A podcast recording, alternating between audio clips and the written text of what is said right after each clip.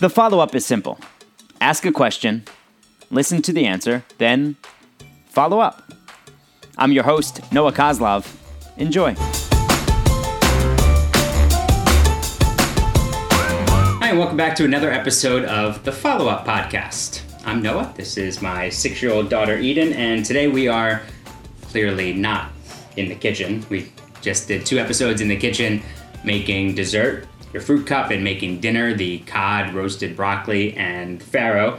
And we appreciate all the kind words we got on those two podcasts. We hope you're enjoying cooking those things at home. But usually we're sitting on Eden's bed here in New York City, and every Monday it is a new topic, and it is always Eden's topic of choice, whatever she wants to talk about. So today, we're going to talk about basketball, specifically the seventy-sixers, because you and Mom are from there, mm-hmm. from Philadelphia, and they're doing so well this season. Yeah, they're having a great year.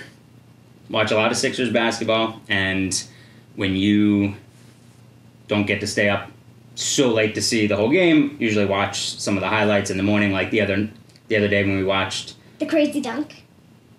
Oh, that crazy dunk! That wasn't even a Sixers dunk. That was oh, the no. that was the Anthony Edwards dunk against against Raptors. That was anyway, crazy. Yes, but I we got to watch because of highlights. That's yeah, right. You get to watch highlights in the morning, and showed you some of Joel Embiid's fifty-point night, which was his career high. Which is a lot of points to score in a one game. It is a lot of points. Which is only about two hours. Yeah, about two and a half hours. Mm-hmm. And you were reading that book that you brought back from, that I had when I was a yeah. kid. It was like written in the nineteen seventies, and they had the the famous picture of Wilt Chamberlain holding yeah. up that sign. Yeah. And it said one hundred. one hundred, right. That was his one hundred-point game in Hershey, Pennsylvania against yeah. New York way back.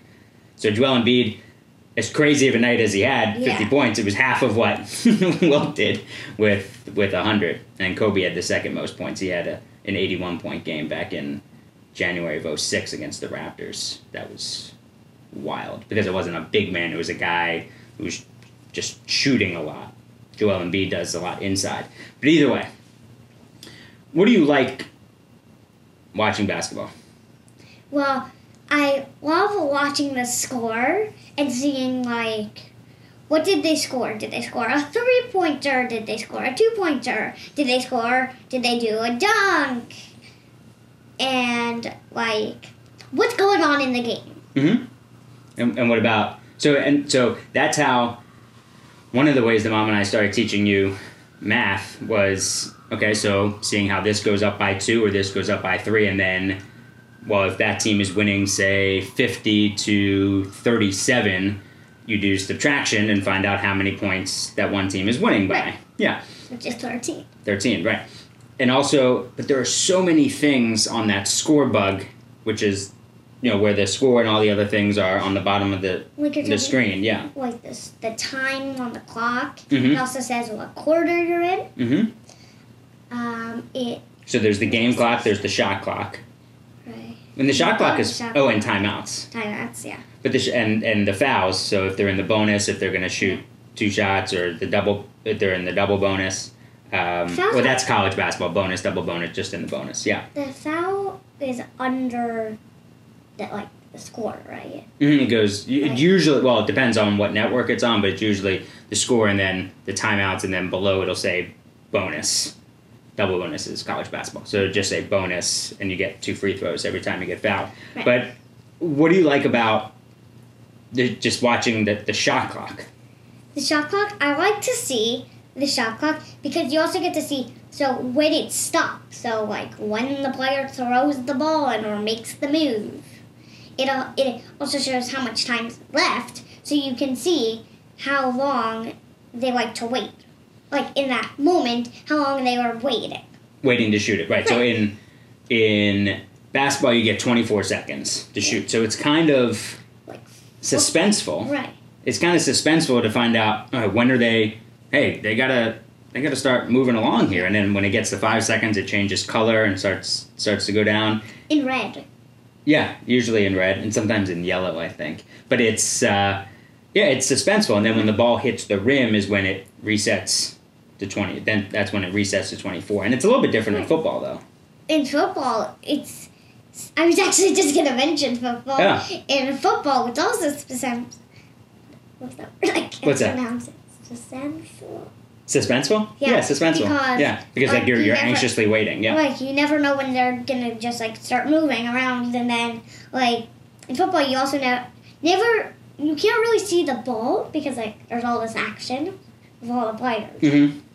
So you never know like where the ball is, but you kind of. But well, the ball like so when the the play clock starts, then they put the ball under center.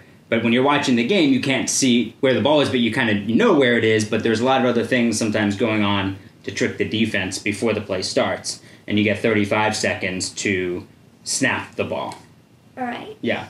Yeah. But then there are some that, like if the defense knows right. in football when the ball is going to be snapped, then that helps That, that helps them out.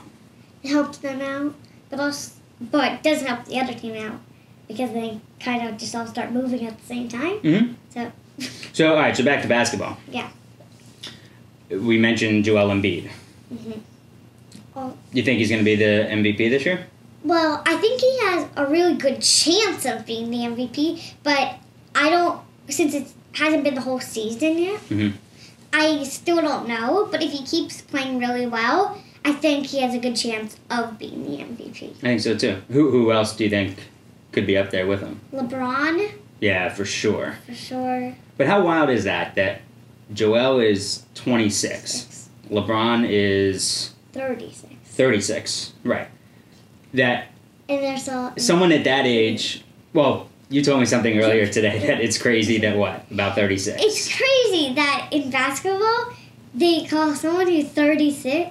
as an old player. Right, like, yeah. that, that person's old. Right, in fact, that LeBron's been in the league for eighteen years. He's, I mean, he was on the cover of Sports Illustrated when he was in high school. And LeBron has, when he came into the league, he was seen as the next big thing. The great, the next greatest thing that would happen in basketball. So to live up to those expectations is nearly impossible. So not only has he lived up to those expectations on the court and off the court, he has far surpassed yeah. those expectations. Right. Because he is considered one of the two greatest players of all time, it's yeah. either LeBron or, or Michael Jordan. And the fact that he's still doing it, not getting hurt, and doing all this at thirty-six years old is remarkable. There's some other guys. Uh, Damian Lillard from um, the Portland Trailblazers. Good. He's been good. Yeah, Dame Dame's been really good, especially he's got that whole thing in the fourth quarter where he hits his... wrist, calls it Dame time because that's when he starts to take over some games. Yeah, he's been he's been terrific. So I think right now it could be yeah, it could be those three. Yeah, it could be those three. But you never know. More players could go in to the expectations of who could be the M V P this year, but just later. But mm-hmm. maybe just start playing better. And this season's been know. wild because of coronavirus. That mm-hmm. sometimes just, games just get. For a certain team, just get canceled for a whole week. Yeah. But it's also crazy that I think that they're also having fans. Like real people. Real people, not the cardboard cutouts. No. It's, I can't really figure it out. Yeah. Like how they're doing it safely. But my thought is, as long as they, they're not tracking any sort of outbreak. Yeah. Back to right. these games, then I guess it's, I, I guess it's guess okay. It's fine.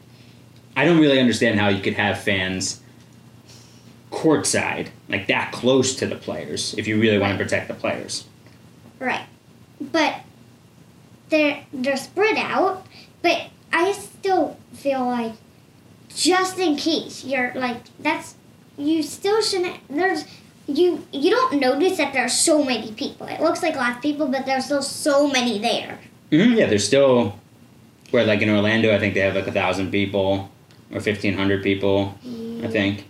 And now they're going to have the All-Star Game. So now they're bringing players together from all different teams.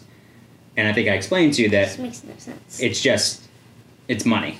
Right. That's why. It's money. And and that... drives a lot of things. Just right. They need to earn money. Right. Need to make some money. Yeah. But still, that's not the safest thing. But probably not the safest thing, nope. And, and some of the players don't want to play. So we'll see what happens. So they don't have to play. The rules say you got to play. So we'll see what happens. It's gonna. I think it's going to be really interesting to see what happens over the next few weeks. Yeah. Yeah. When is the All-Star Game? In March. Usually it's the... Usually it's around but around this time. The season ends in June. And this year they did... They only put out half the schedule. So actually they're only playing seventy-two games instead of eighty-two this year. And they put out half the schedule. Just ten games. Yeah. It's a lot of games. And you... So you like watching right. basketball. What about playing basketball? Playing basketball this summer, we... You took out the hoop. Right, from Grandma and Grandpa's basement that I used to play when I was a little kid. It's about three, four feet. No, come on. Three, four feet. You're about... Three. Yeah, you're... I'm, I'm three nine. You're about... Yeah, exactly. I'm three nine. So that hoop is about... Four, five. Maybe like five, six feet. Five, six feet. Sorry. Yeah, probably six feet. Six feet. I used, um... using a basketball, and it actually says the seventy-sixers on there. That's their logo. Mm-hmm. So, yeah, using a little basketball. And I was shooting. Right now, we're starting to hear some of the sounds of New York. Yeah. I hear the uh, fire trucks outside. But hey, yeah. That's what happens when you mm-hmm. sit on the bed and do a podcast. um, yeah, and we we took a lot of walks dribbling the basketball. That's how Grandma and Grandpa used to get me to take walks when I was a kid. Yeah. Was, hey, well, let's see how many times you can dribble the basketball. And that was their way of tricking me into like taking a walk after dinner or something. So I would Once. walk around the neighborhood. One time I dribbled the basketball to walk one hundred times in a row. Actually, it was I do remember that. It was one hundred twenty times in a row. And that was around, I think, the big circle. Mm-hmm. Yeah, so up some hills and things. Up yeah, hills. Pretty focused. Basketball's a great sport. twenty times in a row. I think maybe you're going to start playing some more basketball? Yes. Watching some more basketball? Yep. Yeah, we can do that. Mm-hmm. Mm-hmm. I love you. I love you.